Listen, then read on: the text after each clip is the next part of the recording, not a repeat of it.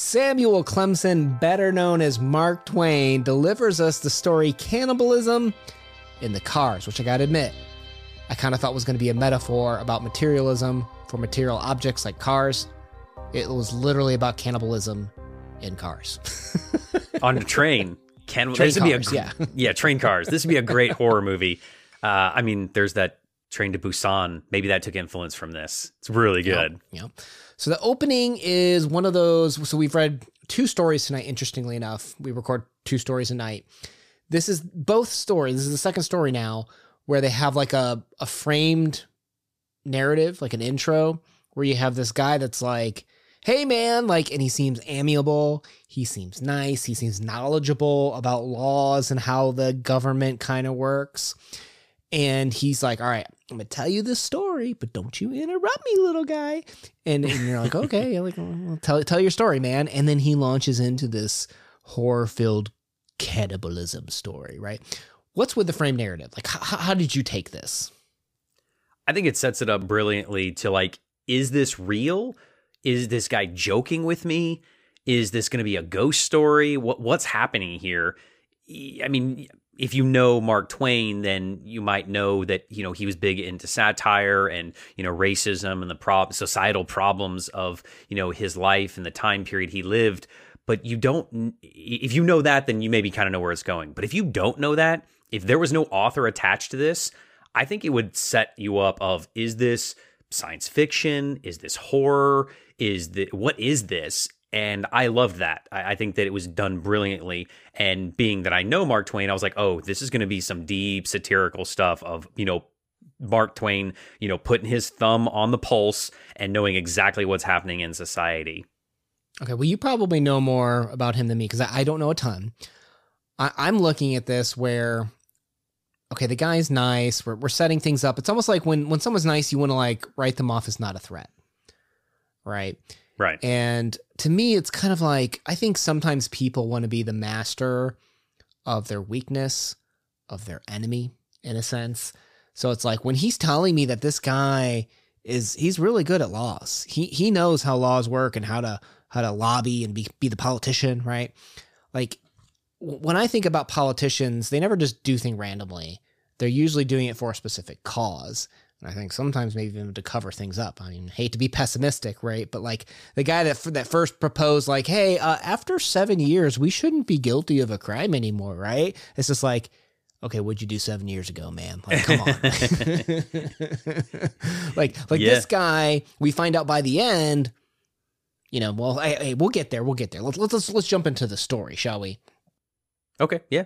what we're we're we're headed on this train and it's snowing, right? Like and I don't mean like snowing, I mean like massive Blizzard, weather yeah. front, storm, blizzard, train stops, the drive wheel or whatever it was broke. They're stuck. It's- yeah. They're stuck. Stuck. Yeah. And, and and the narrative does a good job, I think, of being like, look, everybody's really nice. We're getting along.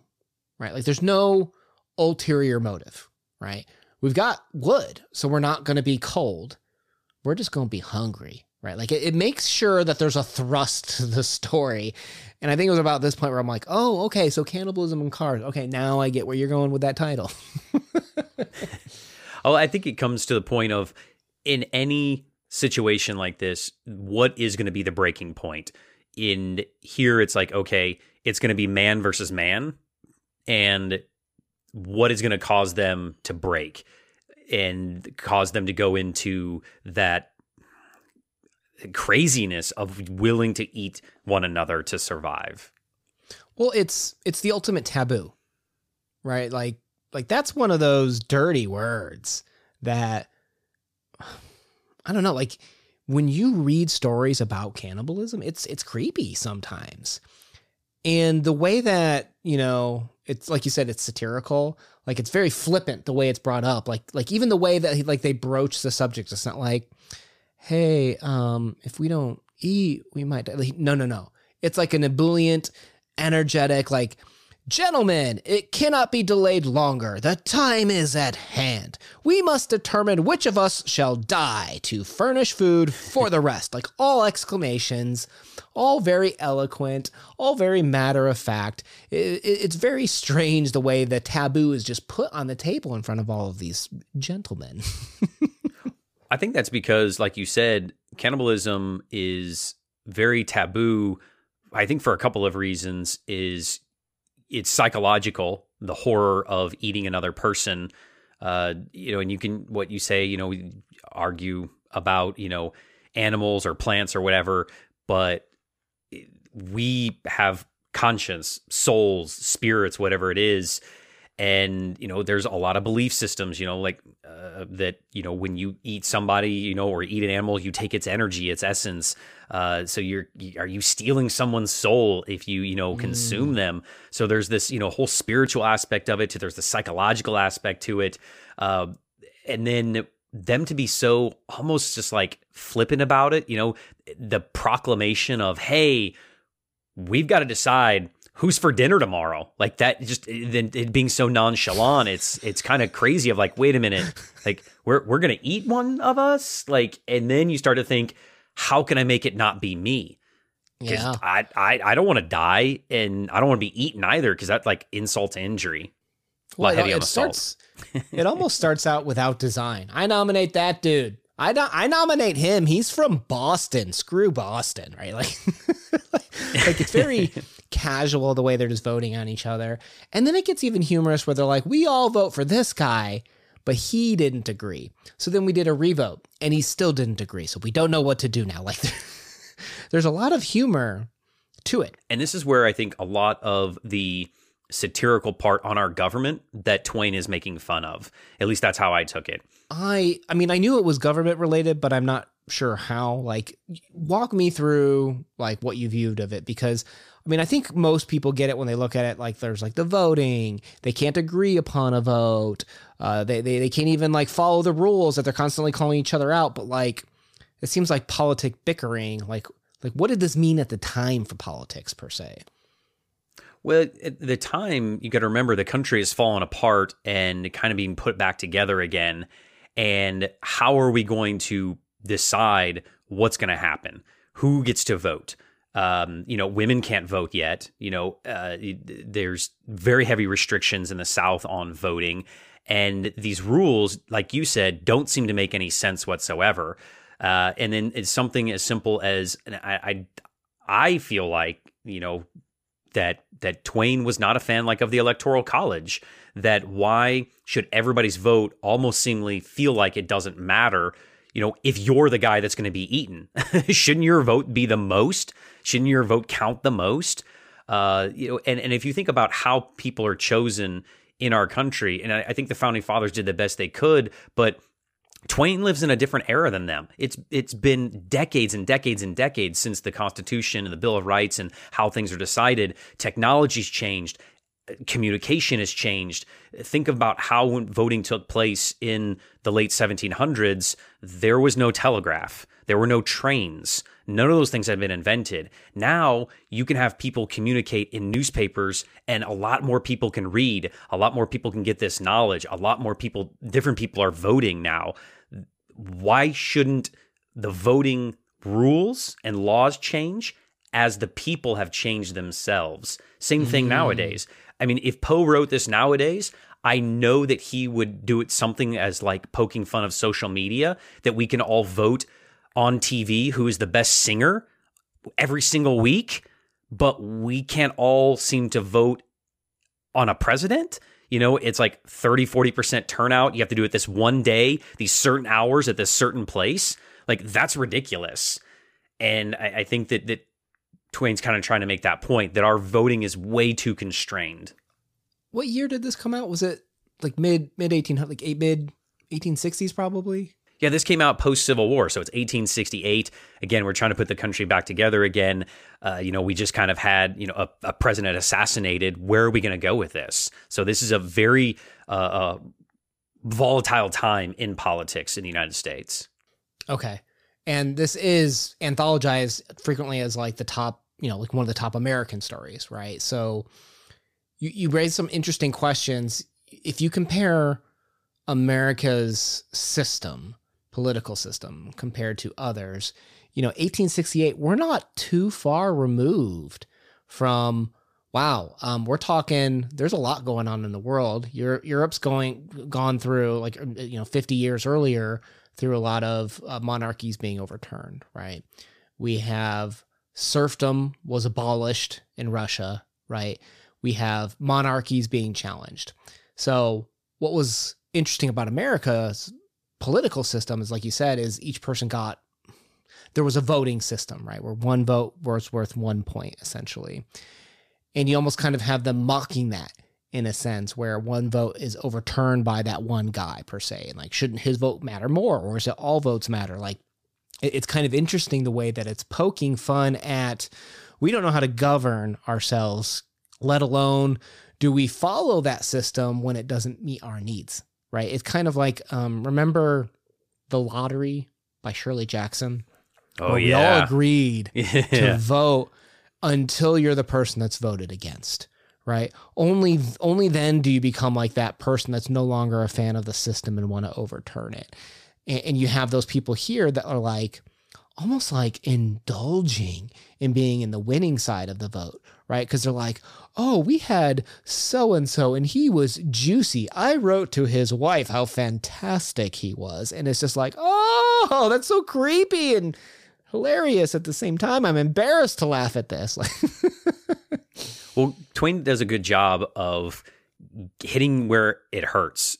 We all are participating in this without our, you know, choice. Like I didn't choose to be born here in this country. I can choose whether I want to vote or not. Do I feel like my vote counts is something that maybe uh, Twain and all of us have always questioned, you know, at least once in our life. Like you go into the little booth and you're going to be thinking about voting and you, you question, like, does this matter? And then if you get past that and you're like, okay, th- this is my civic duty, I should do this. People fought and died for this. Uh, this is something some people didn't have because of things like gender and uh, uh their their skin color. And then you think to yourself, am I making the right choice? and why have I made these choices? And like on the train, you know, are you picking the the the guy that looks like he has the most for dinner? uh, you know, is he the right choice? I, I think that that's something that we all struggle with is how do we make these very very important life or death decisions? Well, I wonder too, does the situation highlight the I'm going to say the irrationality that we could potentially solve everything through a vote. Can can can truly popular vote really decide everything in our lives? And I think this kind of highlights that that clash that we have of morality and the individual and where does that individual fit into the system and where does that individual's existence in the system matter? And do we have the right to remove that individual's existence in the system? Because then that's removing a vote, even, right? Cannibalizing your opposition is a very common business strategy, right? But is it not extremely problematic in certain views when it involves, well, case in point, this story? like there's a point where the morality lines crossed. Right. And does this story not highlight how the democratic system can't truly solve everything? And I don't think it was ever intended to. As we see this story unfold, it is secondhand of the the cannibal portion of the story. And in in 1868, there was no TV yet, there was no radio yet. Communication is better, but there wasn't as much transparency. And maybe that's one other thing that I took away from the story is it even back then or even today where we have video cameras and you can stream C-SPAN and watch pretty much everything, there's still a lot of things that happen behind closed doors. There isn't this level of transparency I think that people would like of I voted for this person, I should know more, or I voted for this person, I should get more of a say so that my vote, you know, counts for something. Yeah. Now let me let me wrap this up with let, us take let's take a step back on the humility scale where the last paragraph and if you miss this last paragraph man you miss you miss a lot in the story right because because the guy gets off the train that's telling the story, and that's when the I think is it conductor, ticket guy, someone someone Yeah, who works the- there comes comes around. The conductor. and it's like yeah. He's like, well, that guy's a monomaniac. He's obsessed with this one story. He'll consume everyone on this train, telling him the story about how he was once captured in a snowstorm. So now we're calling into question the veracity of the story. It, it becomes an unreliable narrator. And then now, doesn't that also kind of flip a lot in this story too, where it's like, okay, if none of that was real, this man is obsessed with one thing this story about being left alone and having to cross that ultimate democrat like a democracy moralistic standard. And now it's like all about selling the dream right? If we go back to that point of like that first guy to propose like hey you shouldn't be guilty of things after seven years right? Here's this guy trying to change the system right for what purpose? He's selling his version of morality his version of the truth his version of the story for what gain? For what he thinks is right right? And he's going to do anything he can to sell that story to you which is i don't know it's sometimes we get too obsessed with winning over at what cost the pyrrhic victory in a sense I think this comes down to something that maybe Twain didn't even realize that he was theorizing on is lobbying. And, and this is, literally is lobbying, right? I mean, Mhm. that's what Yeah, lobbyists exactly. do is what this guy did on the train. And it's a for some people they see that as a major problem in our political system today. That that almost breeds corruption. And that's what this or doubt. And that's what this man was doing. He was breeding doubt on this train of like, hey, if we get stuck in a snowstorm, I know what's gonna happen. And that's the same thing that kind of happens in our politics and you know our, our democracy today. And people are scared of that. Yeah, for sure. i love that i love that you you sum up my thoughts in one word that i that i couldn't do so appreciate that You're welcome. All right, uh, I'll leave a playlist down below.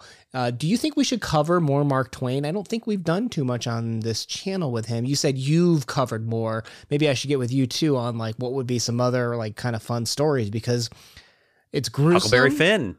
It's funny. Well, I have read that. That one. That's a much Tom different Sawyer? experience. I know you've read those All right, ones. guys. My name's Ben Una. Thank you for spending time with us today. Peace out. Peace.